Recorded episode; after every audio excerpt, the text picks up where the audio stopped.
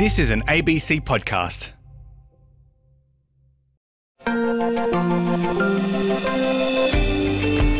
Hello and welcome again to Extra with me, Geraldine Doogue, here on RN.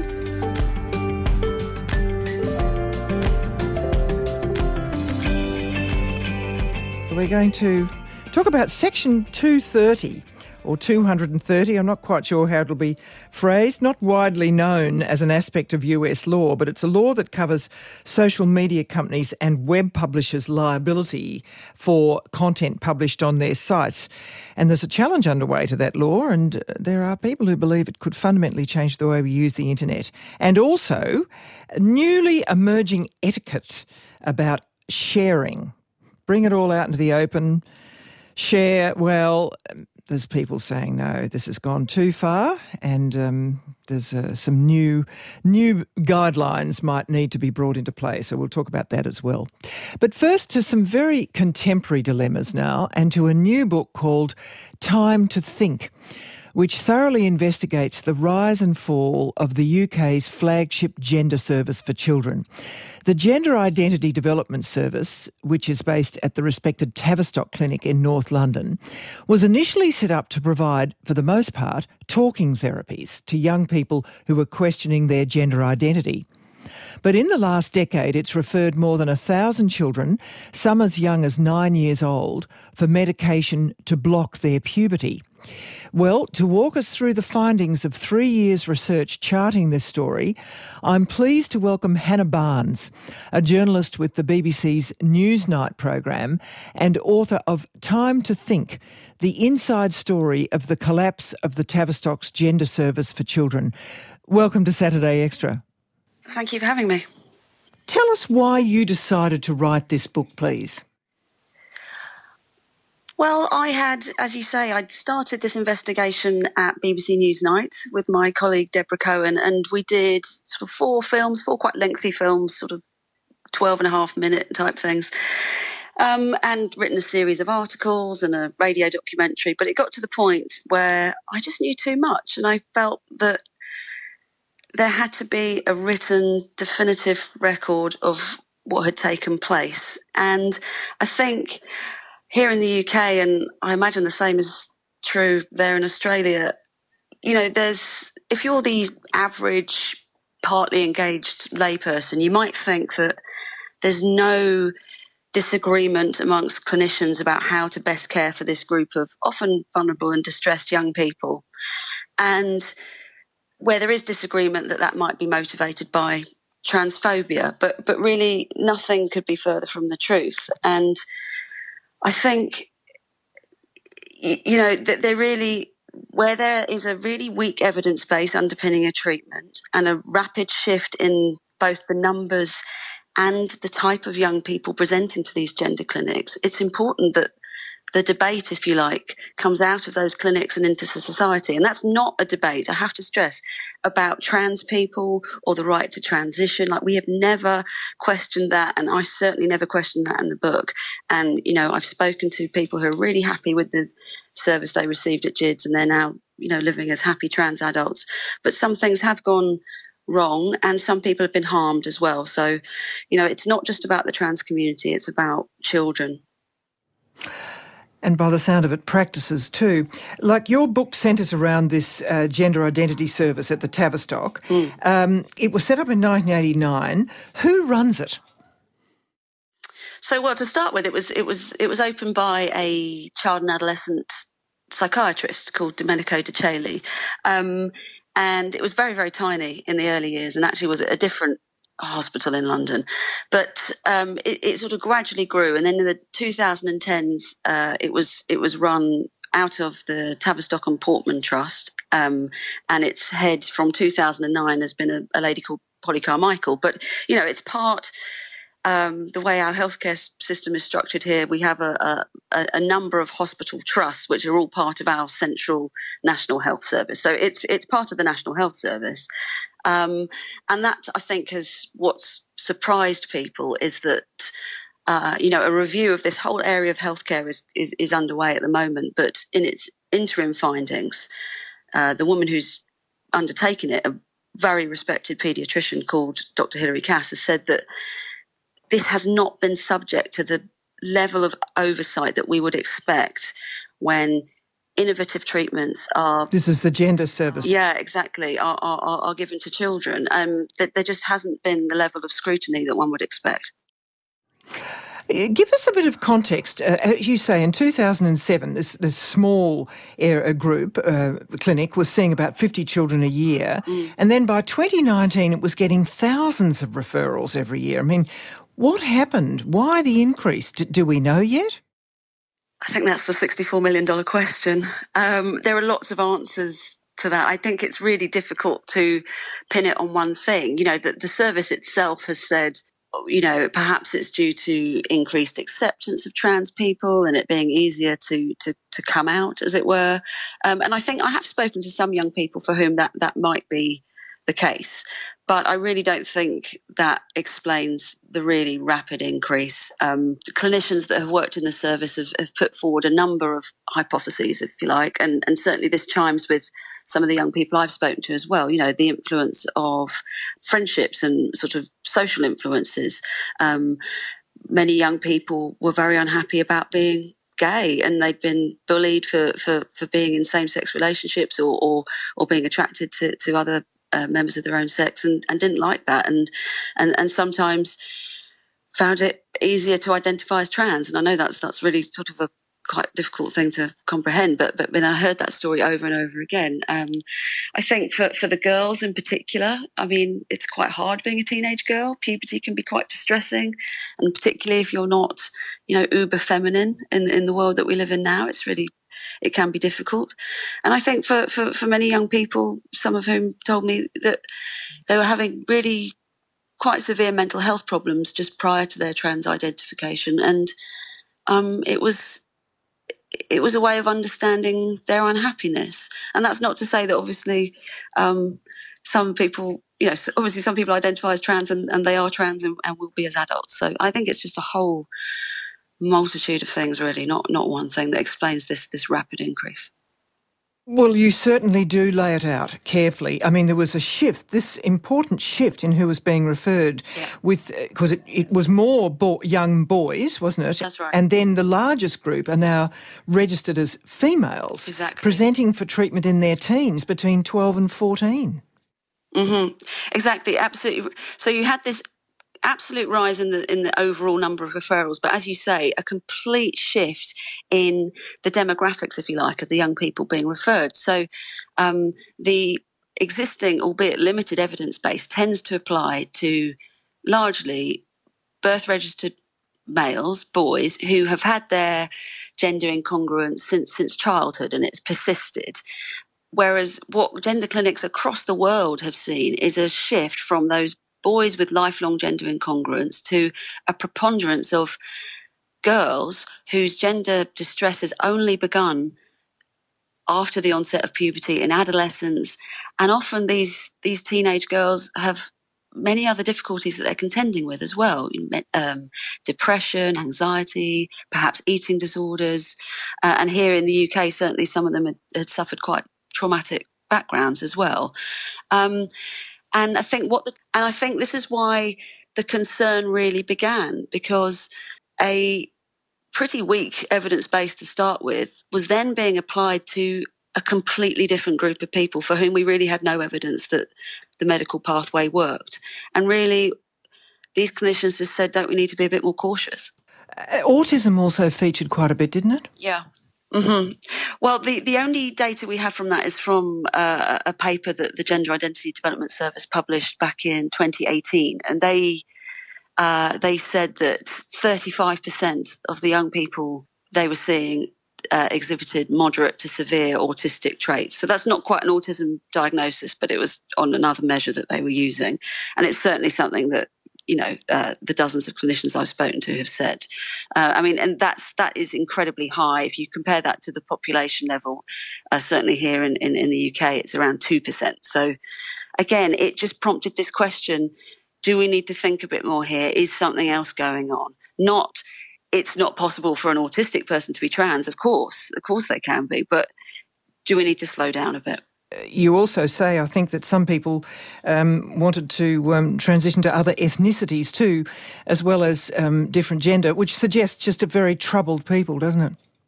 Yeah, exactly, exactly. And and those cases were very rare. I don't I don't want to imply that that there were many, but but yes, in, in, in they there were a few of those cases, and it's striking that I'm told by, by clinicians who have gone on the record, used their names, that even in those cases where a young person not only identified as another gender but as another race or another ethnicity, those things would be treated separately and not as an you know so so that the the gender transition could continue um, not taking into account that as you say perhaps this person is actually might be quite unwell if if they're thinking that they're also another race my guest is Hannah Barnes, and she's written this very thought provoking book called Time to Think The Inside Story of the Collapse of the Tavistock's Gender Service for Children.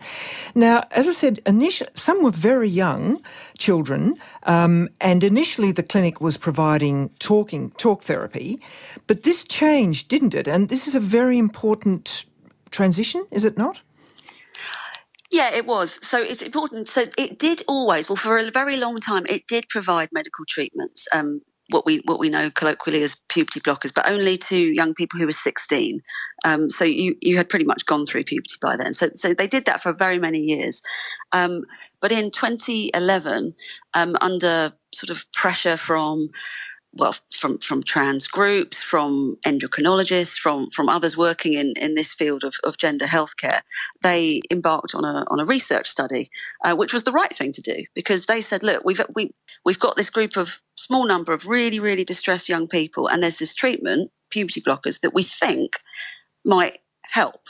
Um, you know, there's some studies coming out of the Netherlands and they look really persuasive, but the, the data aren't conclusive and, and you know, the, there isn't very much of it. So, so we need to do a research study to see whether you know these these promising findings are are borne out and so that's what they did which was the right thing to do albeit not a terribly robust study design but then extraordinarily rather than wait for any data or any meaningful data to come back from that study they simply rolled out the early blocking of puberty uh, in 2014 as, as sort of a, a matter of course.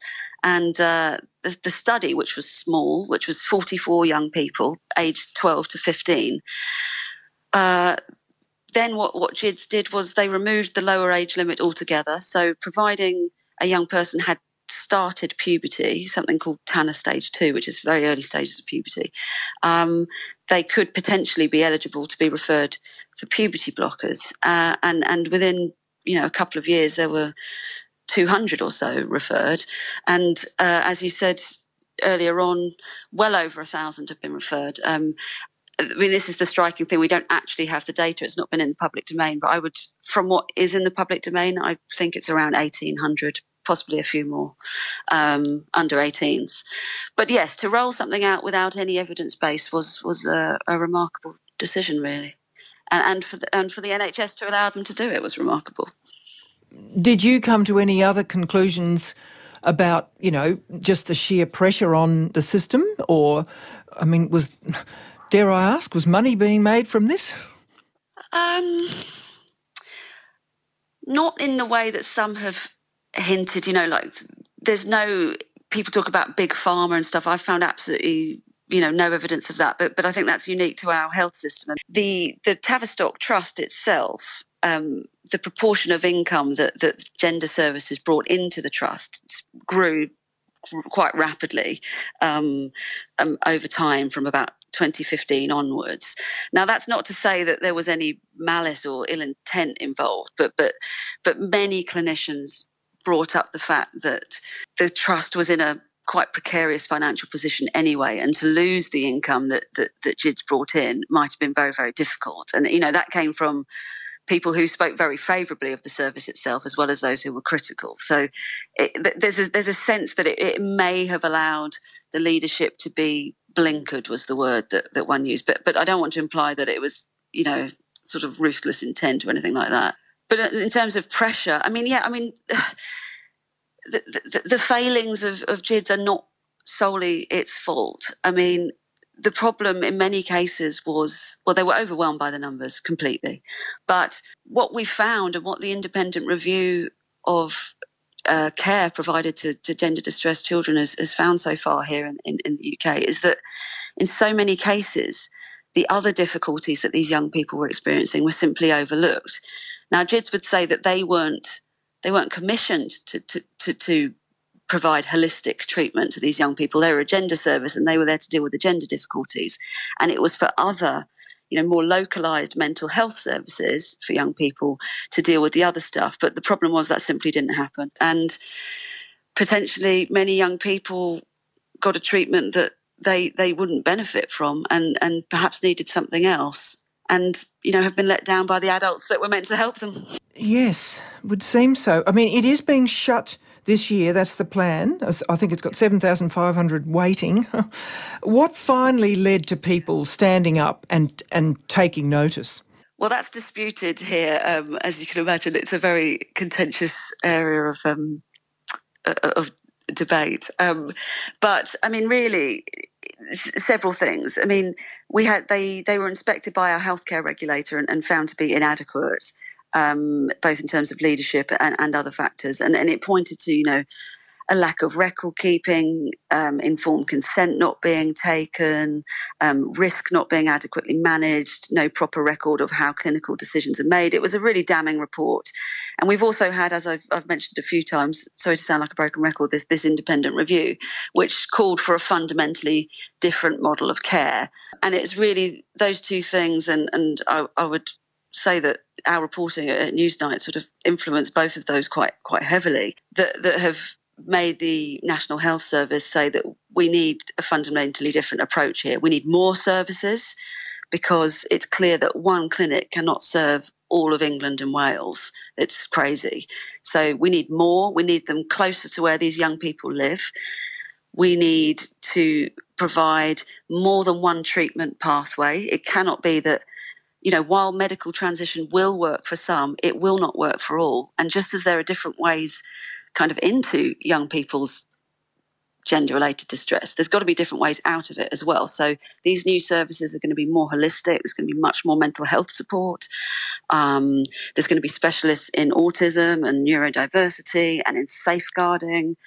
So the idea is, you know, one one national service cannot work, but but also the model it's used has failed.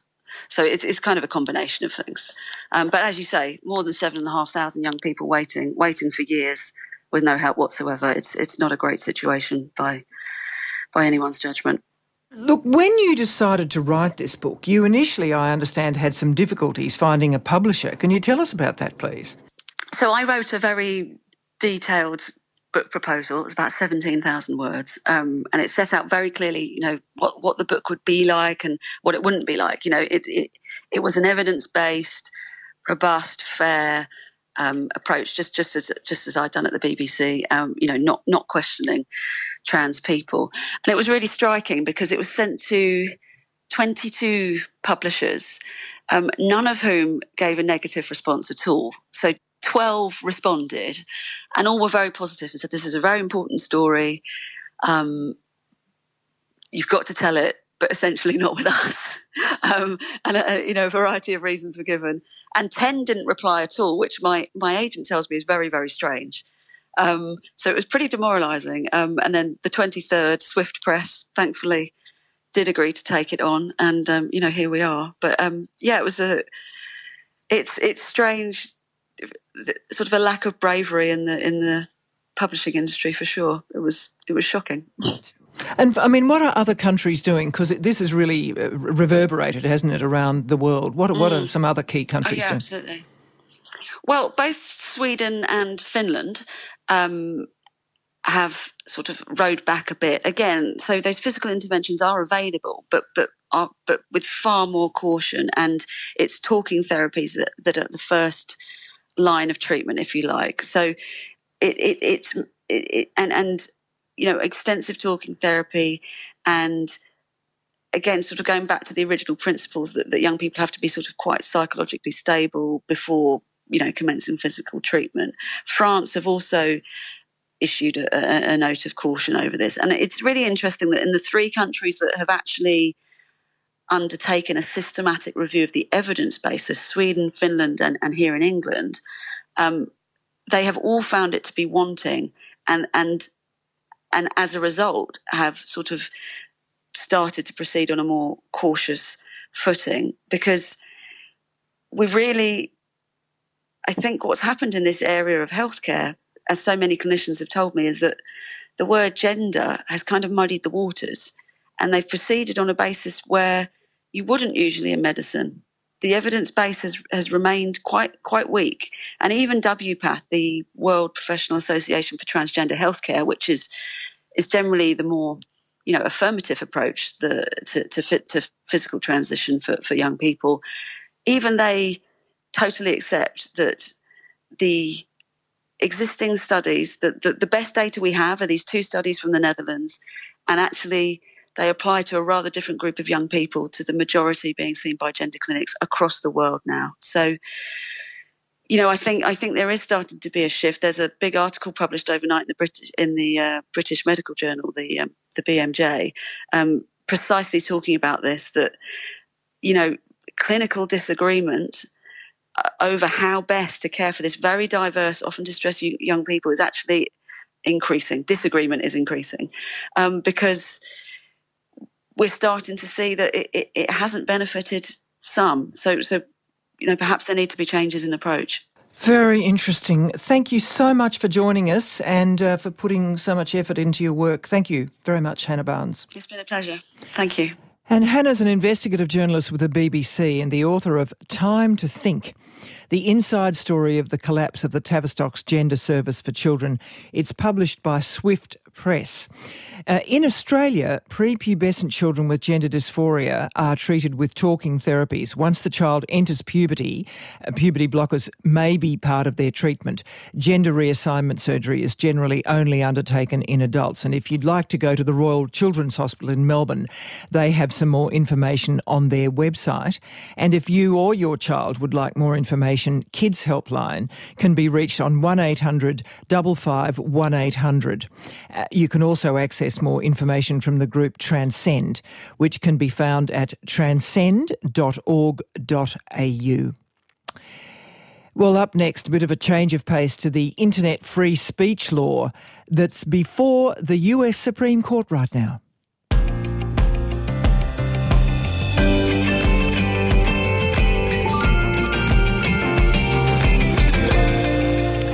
Yes, this week two lawsuits got underway in the US Supreme Court that have the potential to completely upend the way we use the internet.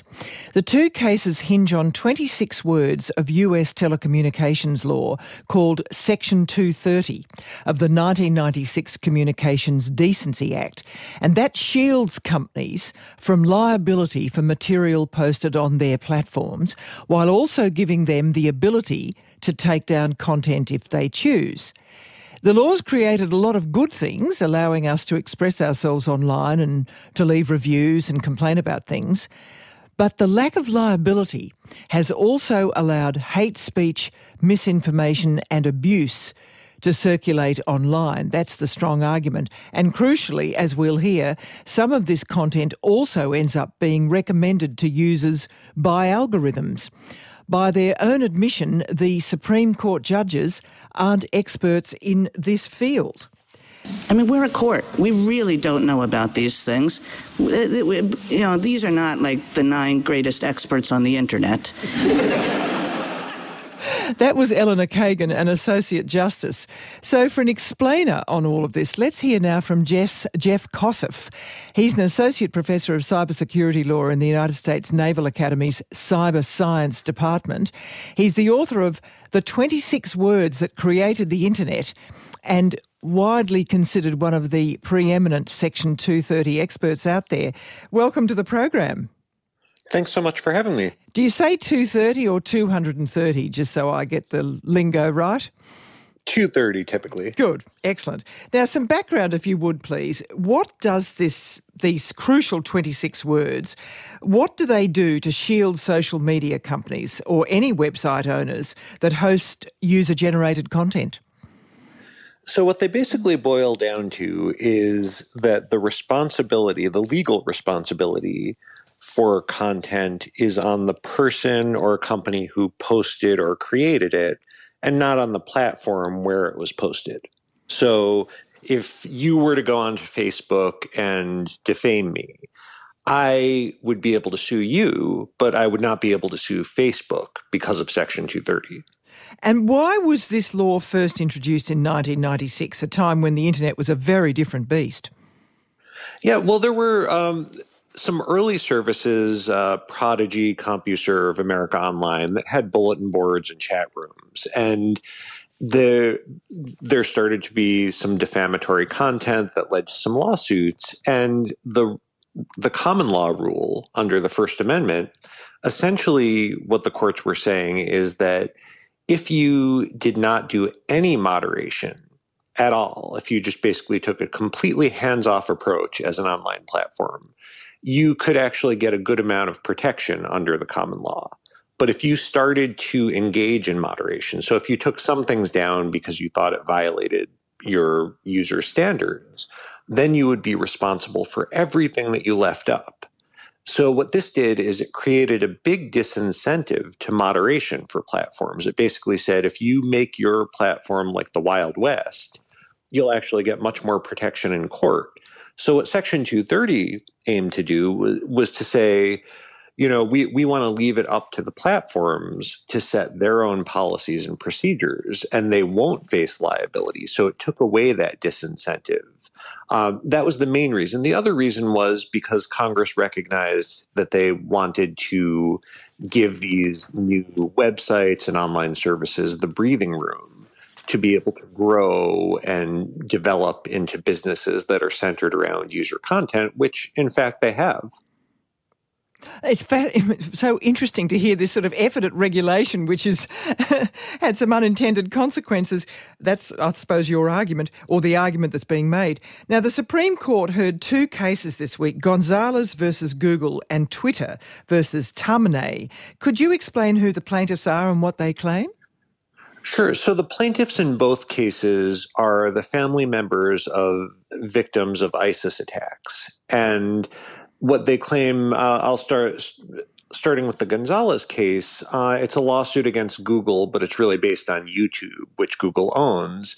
And what the argument is is that because because YouTube not only presents ISIS videos, but that it algorithmically targets ISIS videos at people who might have a predisposition to want to see that content that Section 230 shouldn't apply because it's not there. What what the plaintiffs are trying to do is not hold YouTube and Google liable just for the videos, but for the act of targeting the videos at uh, at individuals. And uh, the lower court had dismissed the case under Section 230, and what the plaintiffs in that case are trying to do is to say this is not a section 230 case because we're not because we're actually looking at the act of the platform. And the second case against twitter actually is not a section 230 case because the court didn't get to that issue. That's basically looking at whether there actually is a claim against twitter for its isis content under the anti-terrorism act which is a statute that allows the victims of terrorism to bring a lawsuit against those who have provided substantial assistance to terrorist groups. So the algorithm's on trial a bit, isn't it? It is, yes. And the, the justices uh, during oral arguments in the Google case, they really were struggling because they recognized that the internet runs on algorithms. You can't have today's internet without algorithms, but they wanted to figure out if there's some sort of way to have a neutral algorithm. And I, I, think they were really running into a lot of roadblocks there because algorithms, by their very nature, are not neutral. They will indicate a preference over some content over others. And the issue is how much breathing space do we want to give the platforms? Oh, how very interesting. Um, and uh, just for clarification, this has been elevated, so the Supreme Court has had to accept this. I, I presume that works like our High Court does here. So, you know, they, they deem this to be of sufficient weight to accept this uh, very important case. Absolutely. The Supreme Court receives uh, about 7,000 requests every year to hear, to hear lower court cases, and it only grants about 60 or 70 of them. Mm. So, uh, this is the first time the court has ever taken a Section 230 case. So, it had to have deemed it quite important to put it on the docket.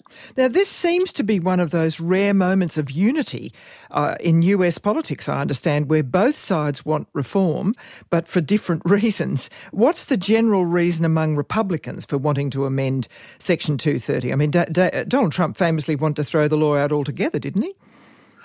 Yeah, so, uh, and I'm speaking on my own behalf, not on behalf of the U.S. government. I'll, I'll say that the, the political parties have very different reasons. So, the Republican general line is that the platforms uh, are too biased in their moderation, that they tend to overblock conservative content and they don't block uh, liberal content nearly as much. So, they want to somehow use Section 230 as a lever to force the platforms to be more neutral and be more hands off, at least on the content that they're creating. And the Democrats and the liberals tend to have the exact opposite concern. They believe the platforms are not moderating nearly enough. And they say, you know, there's a lot of really bad stuff on the internet, and we want to somehow use Section 230 to uh, provide an incentive for the platforms to block more of this content, misinformation, hate speech, those sorts of things.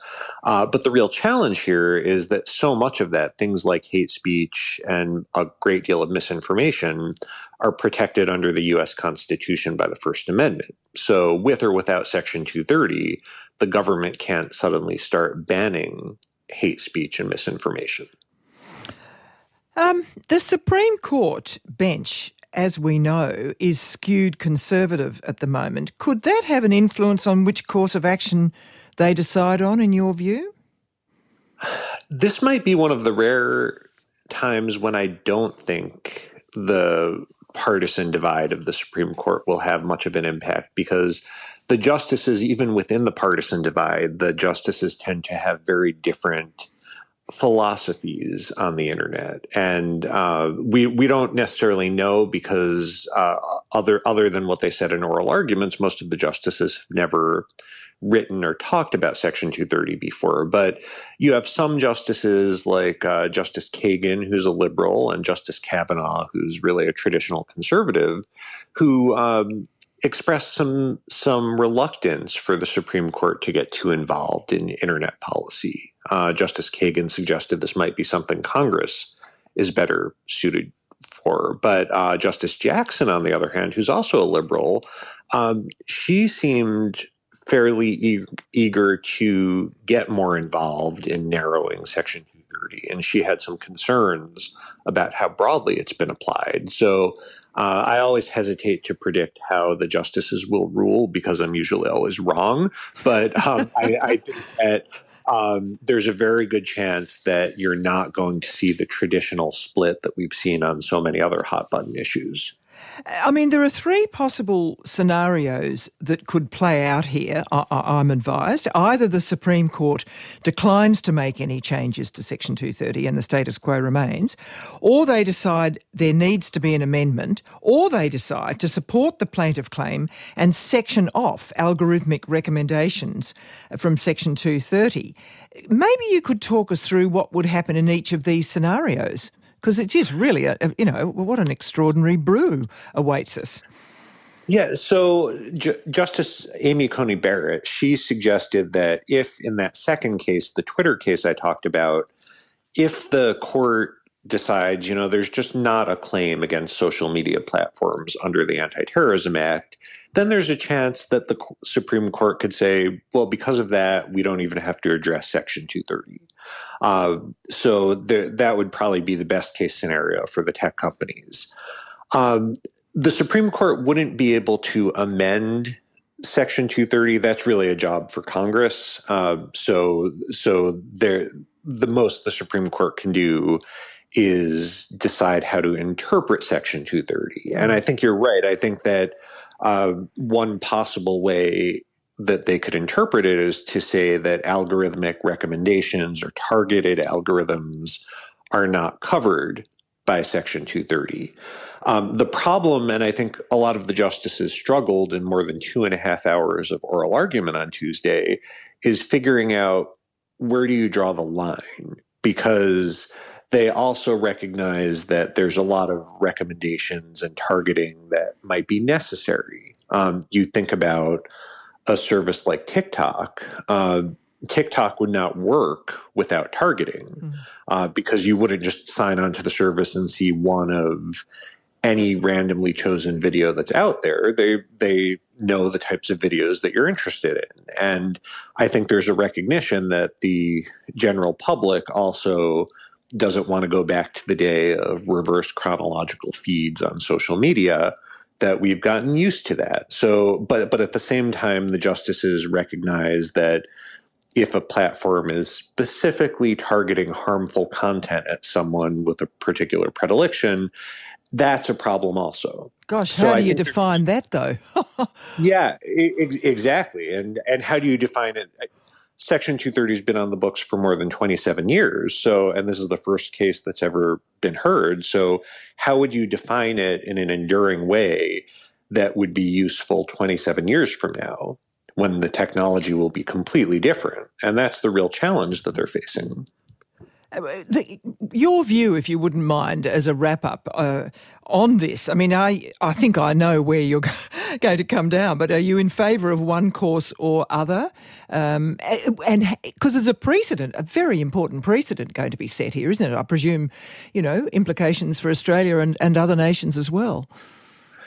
Absolutely, and I, I think I tend to come down where Justice Kagan does, which is that this is a really important issue, but ultimately it's an issue that our elected officials have to deal with in Congress. And they have to make a really tough policy choice. And this is something that I think is beyond the scope of the court's duties. So I, I, I think that that would be my preference is for Congress to have a really thoughtful debate on this. Uh, easier said than done, but um, I, I, I, that, I, think that would be the best course of action. Well, thank you very much indeed for bringing us up to date on that. I'm sure we'll all take much more notice uh, uh, as we as we hear these these discussions. Uh, Jeff Kosseff, thank you for your time. Thanks so much. Jeff Kosseff, an associate professor of cybersecurity law and author of The 26 Words That Created the Internet. Very interesting. Well, staying with social media platforms and the perceived return of social boundaries in a world of oversharing.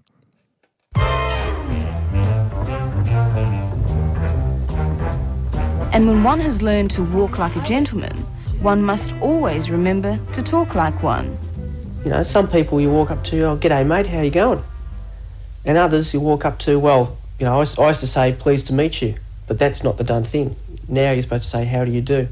Having mastered the art of good conversation, the done thing these days is to hold a good dinner party. Remember, cutting edges are always turned to the left hand side. Yes, turned inwards or turned yes, left or in, in to the left.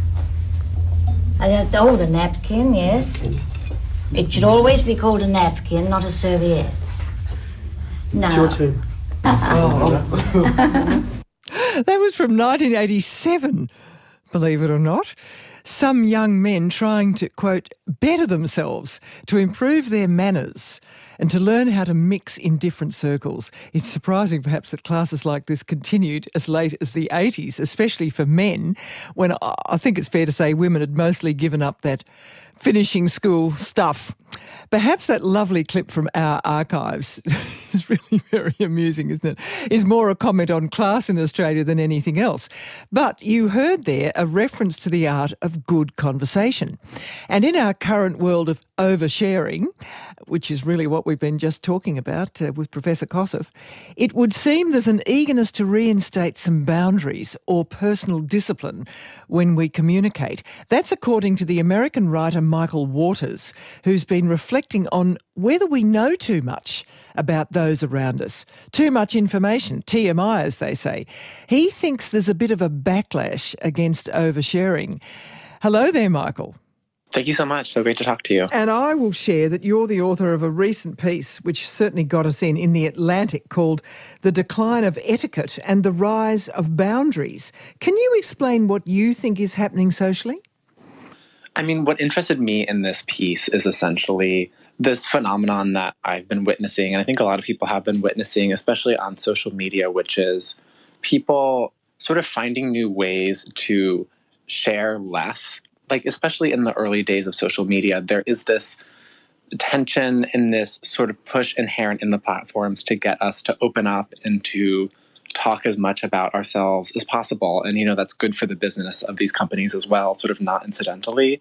But now you're seeing not only in the platforms themselves, you're seeing these um, features like Twitter Circle or Instagram Close Friends, where you limit actually who you share to. But you also see like a lot of people talking about and coining new phrases like on TikTok, for instance, um, this phrase trauma dumping has become really popular to talk about essentially people who are sort of some people feel that they're sharing too emotional stories out of context or in the wrong space.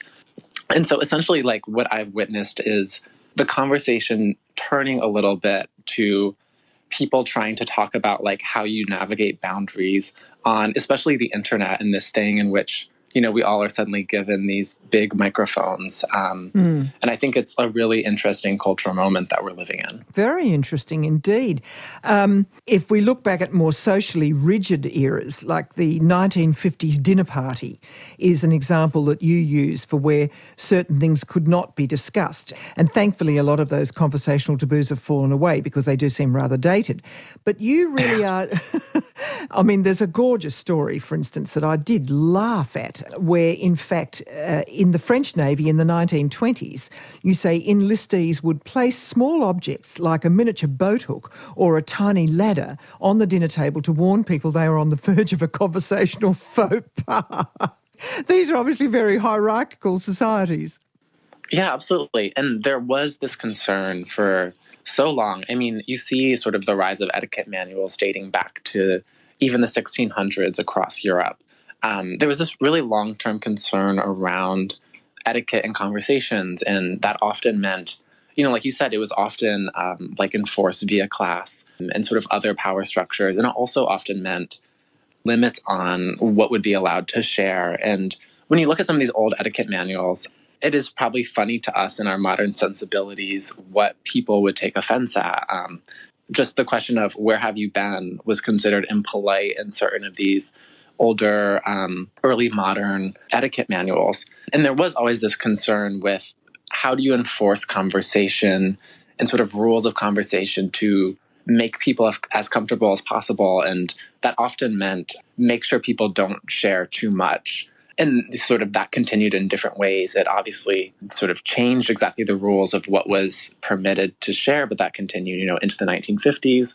Like you mentioned um, in the piece I talked about this American sort of this social engineering video that essentially instructed people how they should behave at a, a nightly meal for a typical white American nuclear family, at least as, as it was constructed then. And basically, I mean, it was saying, like, don't say anything uncomfortable, you know, don't ask about money, don't share too much about yourself. Certainly your don't day. talk about sex. Yeah, exactly. um, and so I think that, like, what you start to see, especially in the latter half of the 20th century, is you start to see increasingly people push against that. Um, and that came from a lot of different corners, and it was a very complicated process. But you see more open conversations about sex, you see more open conversations about mental health. Um, and these were really important trends that I think have, like, in general, cemented this idea to us that we're becoming a more open society and that we permit more kinds of sharing, at least in theory, than we did, you know, 50 years ago. Yes. Um, and, and, so and, do you think this is only happening in social media, Michael, or in face to face interactions, or both, or what? Yeah, I think it's a little bit of both, but I do think social media is an interesting lens through which to analyze this because I think that what is happening on social media right now is just this kind of context collapse that I think is a little bit specific to the internet, which is that we used to have these very clear ideas of sort of who we were sharing with, and we would know, you know, in the workplace necessarily, um, you might say something different than you would say to a group of friends. Like you might not talk about certain things to your boss that you talk about to a close friend. And on the internet, what you see is this, again, this collapse of context around exactly who you're talking to at a given moment. And we all have these imagined audiences that are going to see our posts on Facebook or Twitter, on TikTok. But it's actually, you know, sort of a much larger group of people. And it's often people we don't imagine will be consuming our content, which sort of leads to this feeling that there is oversharing. I do also think there's a an offline component to it, even when you look at the workplace. And I do think a lot of that, for instance, comes out of these ideas about, you know, like bringing your whole self to work, mm. for instance, which is a very honorable idea about, you know, like making sure that people are comfortable and are able to be, you know, as much of themselves as they want to be, at least in theory. But I do think other people experience it as they're being sort of pushed to share more than they want to in a workplace when you know really what they want to do is they want to clock out at the end of the day and not think about it. Quite. Uh, no, I, I agree. I mean, do you think there's an increasing demand for more private versions of social media? Uh, uh, just leave the workplace aside for a moment. I'll try to come back to it. Do you detect that there's something quite significant moving or not? Yeah, I mean, I think that people are becoming more aware of sort of how algorithms work and how what they post can be taken into new contexts and seen by new people. And I do think that's also why you see on existing social sites like Instagram or Twitter, you see these new tools that let you pre select which of your followers or which of your friends you want to be able to see your posts. But I also think all of this is actually kind of normal in the larger context of history, especially when it comes to technology. To some extent, there has always been adjustment periods whenever there are new communication technologies that are invented. Um, one example that I really liked for instance, when postcards were first invented um, in the middle of the 19th century, that also created a kind of moral panic around sharing and oversharing because people who had been used to writing these very long, you know, multi page confessional mm-hmm. letters to each other, some people began to panic that, you know, postcards, which are just these like quick messages that you could dash off, would lead to people sharing sort of mundane thoughts that like didn't need to be captured, didn't need to be shared, and would create this world in which people were telling too much about themselves. And that sounds kind of silly today, but I do think part of that is a natural adjustment, a period with a new technology. And we sort of have to learn a new set of rules yes. or assimilate it into our lives in different ways. And we're kind of in the middle of that right well, now. The, tel- the, the, telephone was the classic example of that, going right back into the early 20th century. You know, there very much were new codes. Anybody who's watched Downton Abbey knows that. I mean, this can be very important, say, you talk about new technology. The confessional television was like this, wasn't it? Where the, the rise of the talk show TV, which is certainly in the Arab world, for instance, just as an example, they're very wary of a lot of that. That that that's considered a very Western phenomenon, and they're quite they're quite unsure about it. So, I mean, there can be voyeurism on display. There can be wonderful um, democratic sharing, but it's not straightforward.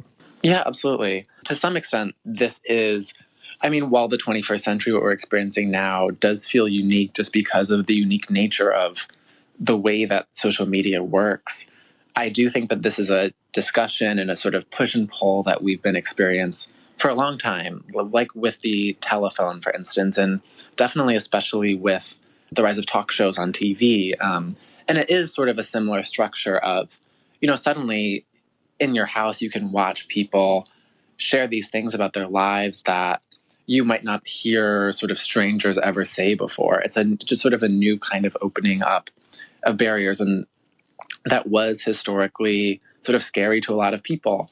Um, and I do think I should also point out too just the extent to which so much of this idea of what oversharing means is connected to power and you know certain people and especially women and women of color are obviously like the most targeted with this idea that the things that they share would be considered oversharing this like this appropriateness over mm. who is allowed to share and, and when it's crossing a line is also sort of comes from like the power structures we all exist in. Well, you do say that looking back at the history, that uh, oversharing, quotes, quotes, was largely excused in men, but in women, often seen as disgusting. uh, and look, one thing before I let you go the hilarious ruling or sort of sense that dreams are a gratuitous oversharing, which I have to say I completely agree with.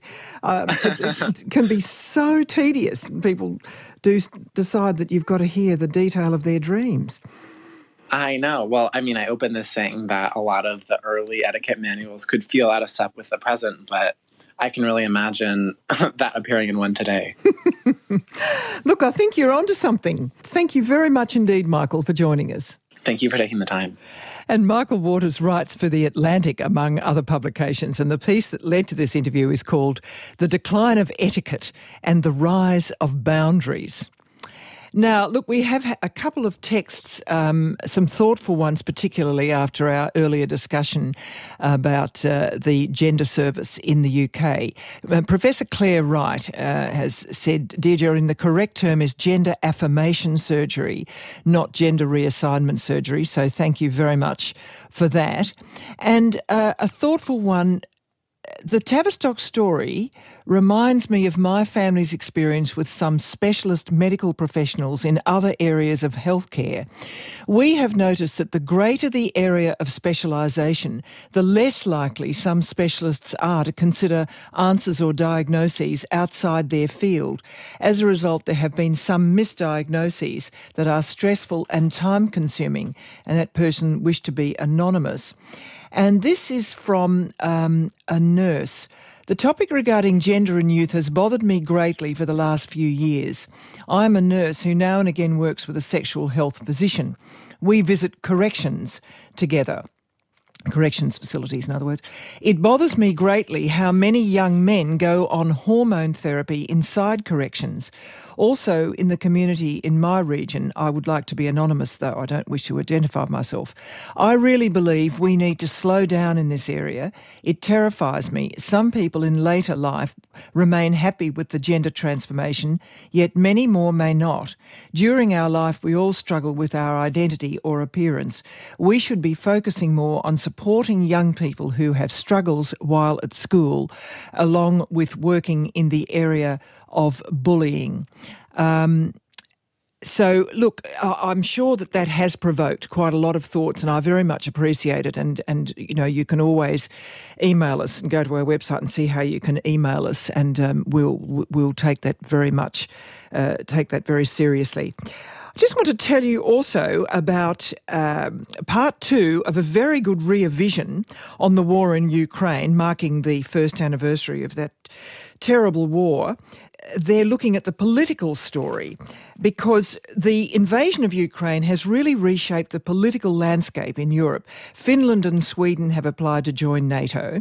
Perceptions of Russia in Central Asia, especially, have changed, and the focus of Russia's foreign policy has also shifted.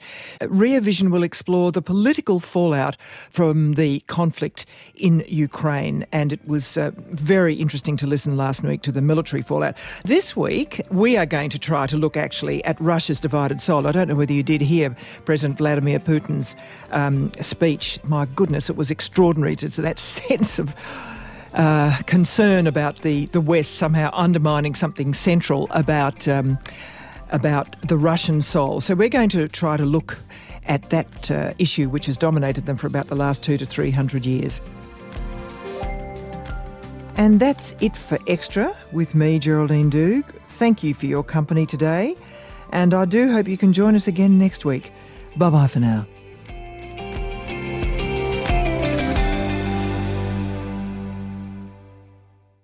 You've been listening to an ABC podcast. Discover more great ABC podcasts, live radio, and exclusives on the ABC Listen app.